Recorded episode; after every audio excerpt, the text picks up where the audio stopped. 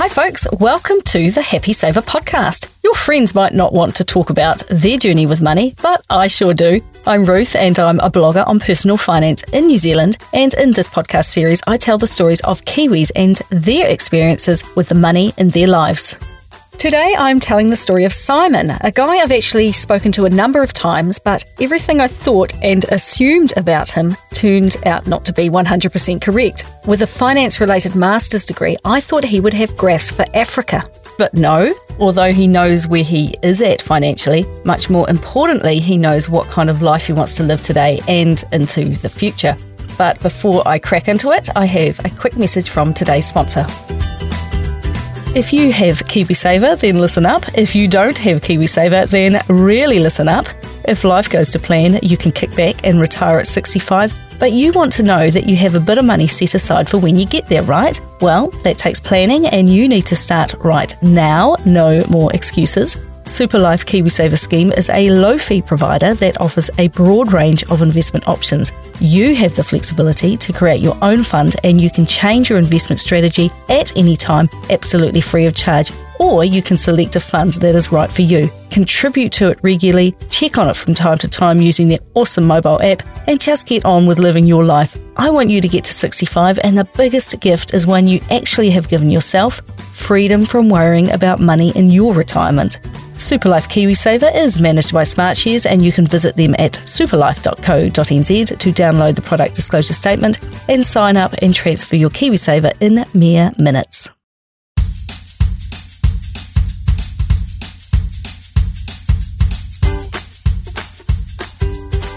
First things first, Simon is not his real name. He wanted to keep himself on the down low, which is absolutely fine by me. And although happy to talk about his wife, she didn't really want a mention at all, and this I understand. I chose this name because every Simon I've ever met has actually been a really nice bloke, and this guy is no exception. And with my guest today, I thought I'd try a new interview technique. And instead of asking pointed questions, I thought I would open up with a big general sweeping one. And it was take me on a journey from birth to now and tell me where you started and how you got to this point.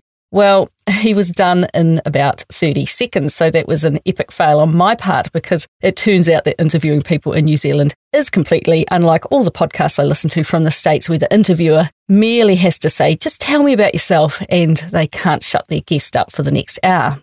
But this is what I did manage to learn from Simon. He is 37, married with two young children actually born in Australia to an Aussie dad and a Kiwi mum, yet raised in New Zealand. And he now considers himself a Kiwi, and we know this because he supports the All Blacks 100%. He grew up in a family with two young brothers, a father who found work difficult due to a long term illness, and a mum who works as a school cleaner. Now, his upbringing, he told me, was modest. There was not a lot of money to throw around. And he went on to study business at Otago University, finishing up with his master's and a student loan. Now, most importantly, he met his wife while he was there, and she eventually finished with a doctorate after eight years of study, both here and in Australia. And he works in finance and she in a medical field. The end. So I had to retreat to my normal list of questions in the hope I could find out a little more from this reserved guy. And I asked him what lessons did these parents of his teach him about money growing up. And straight away, he broke my first assumption of him that he ran 10 different spreadsheets simultaneously tracking every financial movement. Now, due to his upbringing, he has rebelled from the idea of even having a budget where he monitors his incomings and outgoings in detail. Raised in a low income household where he referred to his mum as stoic, the word budget has negative connotations to him, and he knew from early on that lack of money constrains your life. A simple example he used was how, when he was young, it was rare to visit a town only a half hour away because that would require having to fill up the car with petrol. So scarcity impacts your upbringing, that's for sure. Now, he's doing really well today and he feels privileged to be where he is now, but he certainly keeps a saying, there but for the grace of God go I, in mind when he looks at his past. His parents own their own home. In fact, when they came to live in New Zealand, his mum insisted that if they were going to live here, then they had to buy a house, and today they are mortgage free. And Simon always did really well at school, but his parents never had the expectation that he would actually go on to study at university. And it was actually while his mum was cleaning at the school that he went to that the principal took her aside and said that she needed to support Simon as much as she could because he had really good potential. Well, he sure did. And he went on to become dux at his school. And he said that he had always been pretty good at maths. And if you put a dollar sign in front of a number, he was even more motivated. And his two brothers went on to do well too, one working at a high level in a financial field and the other as a certified builder.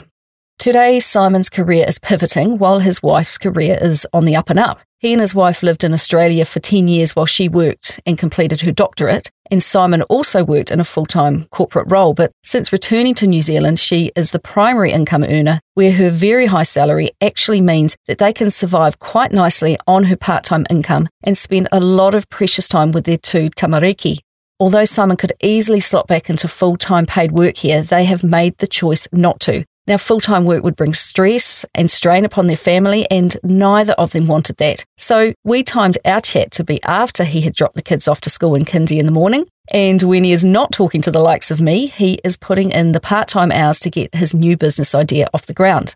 Now, I'm fully aware that at the age of 37, this is a pretty unique position to be in, both working part time so that they can be really involved in their family life. And this is just a really good example of how having a good income can give a family choices. And just to be clear, Simon feels extremely fortunate and privileged to have these choices. Now, his current role, which is working for himself, is part of his big plan, and that is to build up his own business to generate a steady and comfortable income stream that gives him flexibility with his time. He does not want to look back when he's older and think, oh, I wish I tried X, Y, or Z. He's trying those things now. And throughout his professional career, he's seen the impact of people having only one stream of income. If they are let go from that workplace, then they suddenly have a very restricted range of choice to go forward with. So for him, it's really important to have a wide range of options. And by that, he does not just mean financial ones. He's working on creating several income streams and several projects that motivate him to give him several options. And although for privacy reasons, I can't go into much detail, I can tell you that this appears to be working out well for him.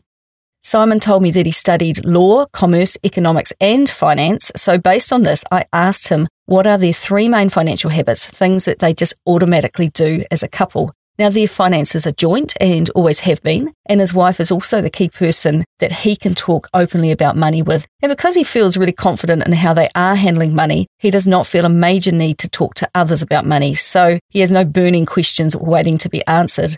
His wife takes care of the day to day cash flow, and Simon tries to automate transactions as much as possible, even he said when it's just not rational. Now, remember, he's a numbers guy. His wife puts 8% of her salary into KiwiSaver, but he views this as completely irrational as there are no technical benefits to doing so. But you never miss the money that you never see, and clearly this is working out for her. And due to her really good income, this fund is growing really nicely.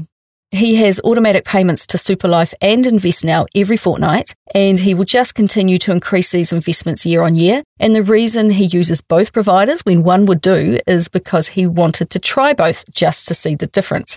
Now, to my great relief, he told me that he does have a spreadsheet and it's something he is actually quite proud of. And he's been adding to it since 2008. And in it, he tracks their assets, their liabilities, and their net worth. And when it began back in 08, just prior to getting married, he had a net worth which is well into the negative, and today he is working in six figures, which is great. But like many who track this sort of thing, there is a constant conversation going on as to what constitutes an asset.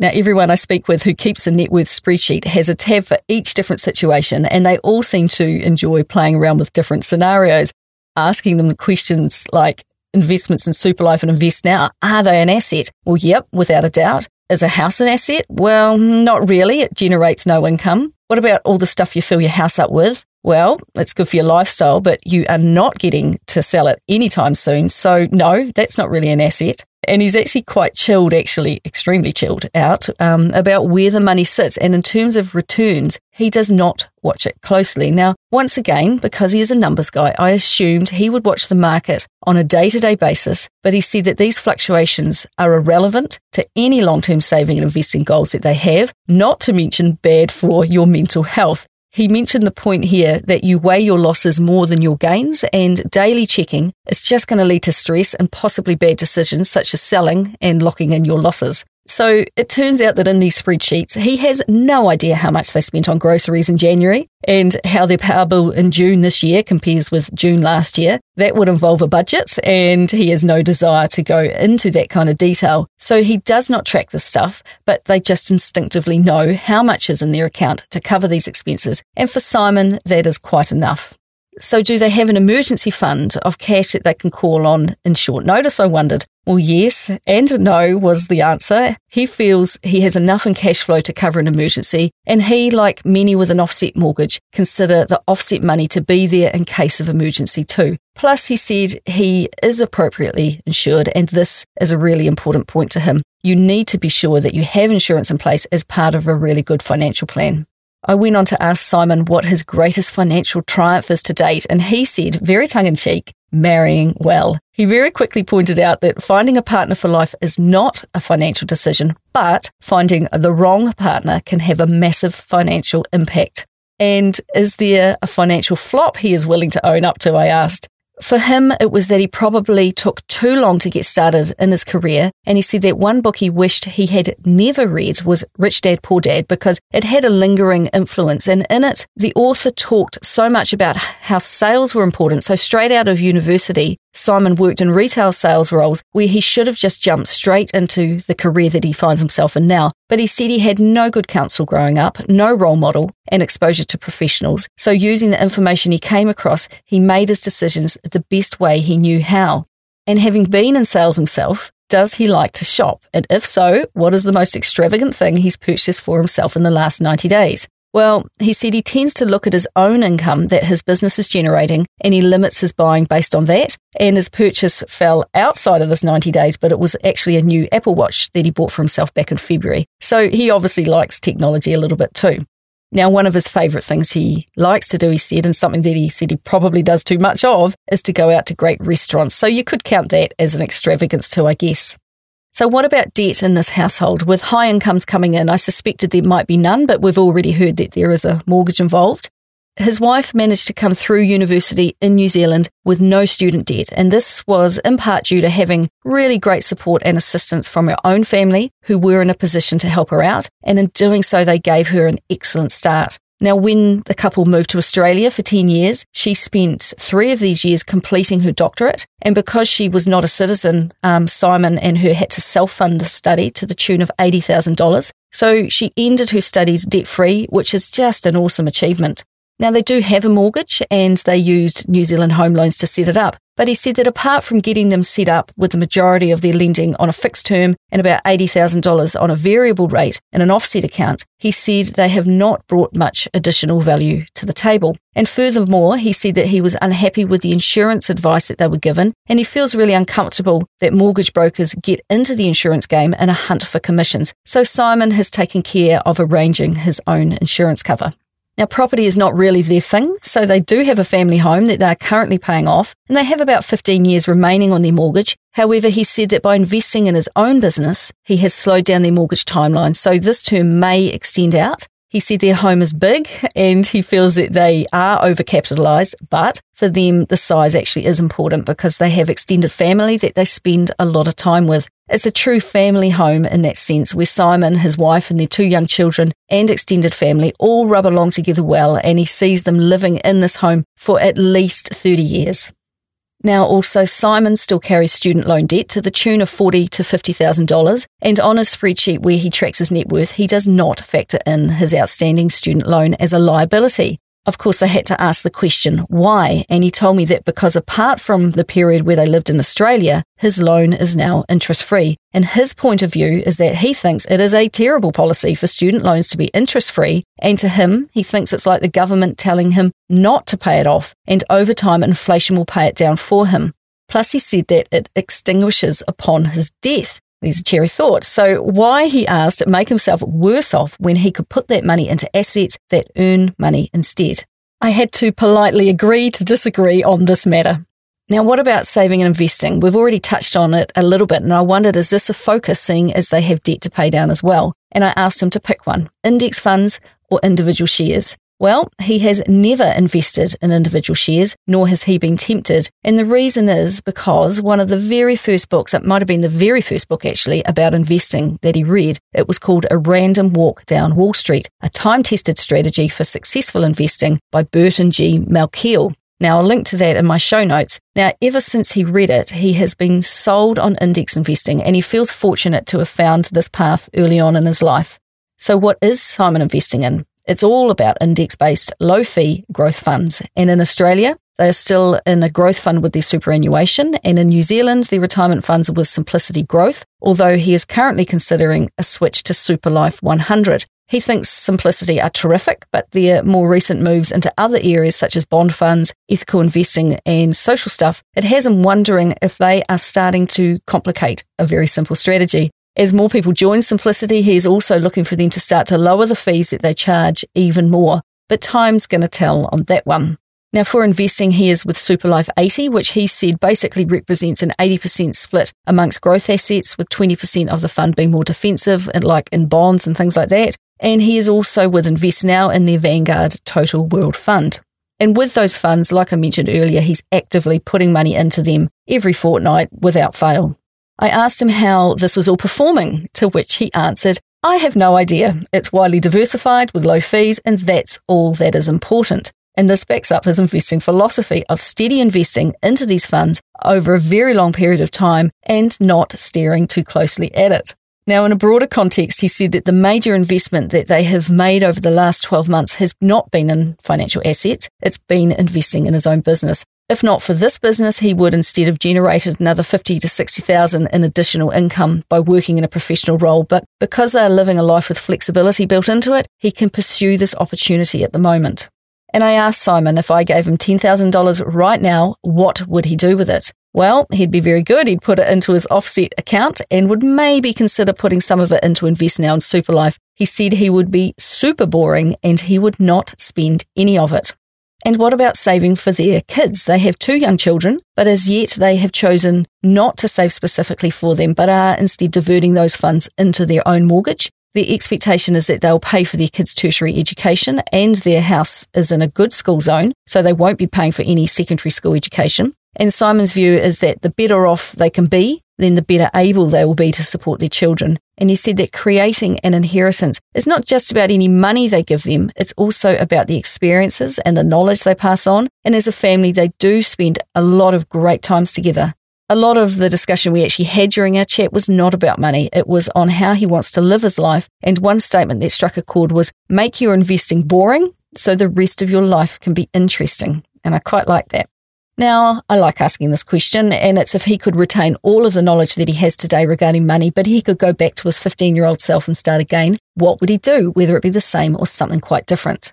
Part of it would be the professional side, taking too long to get started in his career and also working out ways to narrow down where you want to go and directly approach people so you can be more proactive and set your own career path sooner. And asking for the right salary is also very important. But part of it, as I mentioned earlier, would probably be stressing the value of money as a means to an end and being mindful about how you spend it. He said that the thing that appeals about the frugality philosophy is it's not just about spending money, it is also about spending time and attention on the things that you really care about. So, although they have a good income coming in, they've got their debt under control and investing underway, they are frugal with their expenditure and they use their money carefully to create great experiences with their family. Now, I'm nearing the end now, but before I wrap up, I have another quick message from today's sponsor, and they help me bring you this podcast for nothing, which is the exact amount of interest Simon is paying on his student loan. A huge thank you to Superlife KiwiSaver scheme for helping me bring this episode to you today. Superlife is a low fee provider that offers you a broad range of investment options to choose from within its Superlife schemes. To transfer your KiwiSaver in mere minutes, visit superlife.co.nz where you can also download the product disclosure statement. As we spoke, there are a couple of key comments that Simon wanted to make. He is aware that he is in an unusual situation where his wife brings in a high income. He is developing a business from nothing and they both work part time. They are both professionals who studied hard to find themselves in the position they are in today. And if they wanted to, they could earn a lot more than most. He feels privileged that he has a buffer and can take calculated risks, and he is very aware of how scarcity impacts other people. I'm fortunate that he offered to share his behind the scenes financial life because this is not something he would normally ever share with others. And although I expected him to be fully focused on the numbers, he certainly is not. And instead, they have systems in place that are now on autopilot. And like he said, it's just a bit boring. They pay down their debt, they invest, and they have a cash buffer for day to day living. And this is what allows them to focus on being present for their kids, their extended family, their friends, and just random people like me who phone up with a ton of questions. He said that they don't feel rich and they feel like they should be further ahead financially, but their priority is to work less, to be secure, and to live a low stress, relaxed life. Instead of chasing big money and big lifestyle, like many friends and acquaintances of theirs do, they instead choose to live more in line with their values and their priorities. Now, these change over time, but for now it works really well. And his elevator pitch or a sentence that would sum up his approach to money would be to tell you and to tell me that money is a means to an end and it is just a tool to use to help you live a life in line with your values and priorities. And to him, money is just a small part in the much bigger equation of life. So I just wanted to say a huge thanks to Simon for sharing his whānau's journey with me today. And I hope that there were a few key takeaways from this that you can mull over and perhaps apply to your own life. That's all from me this week. I'll be back next Wednesday with another money journey of another Kiwi. If you enjoyed today's podcast, please hit subscribe and it will automatically update in your podcast app each time I release a new episode. And if you want to get in touch, you can find me at thehappysaver.com. And I would love it if you could give me a five star review in iTunes and share it with your friends. Those are the best ways that people can learn about my podcast. And I would also love it if you would talk more about money with your own friends and help me continue to help others be better with money. So until next time, happy saving.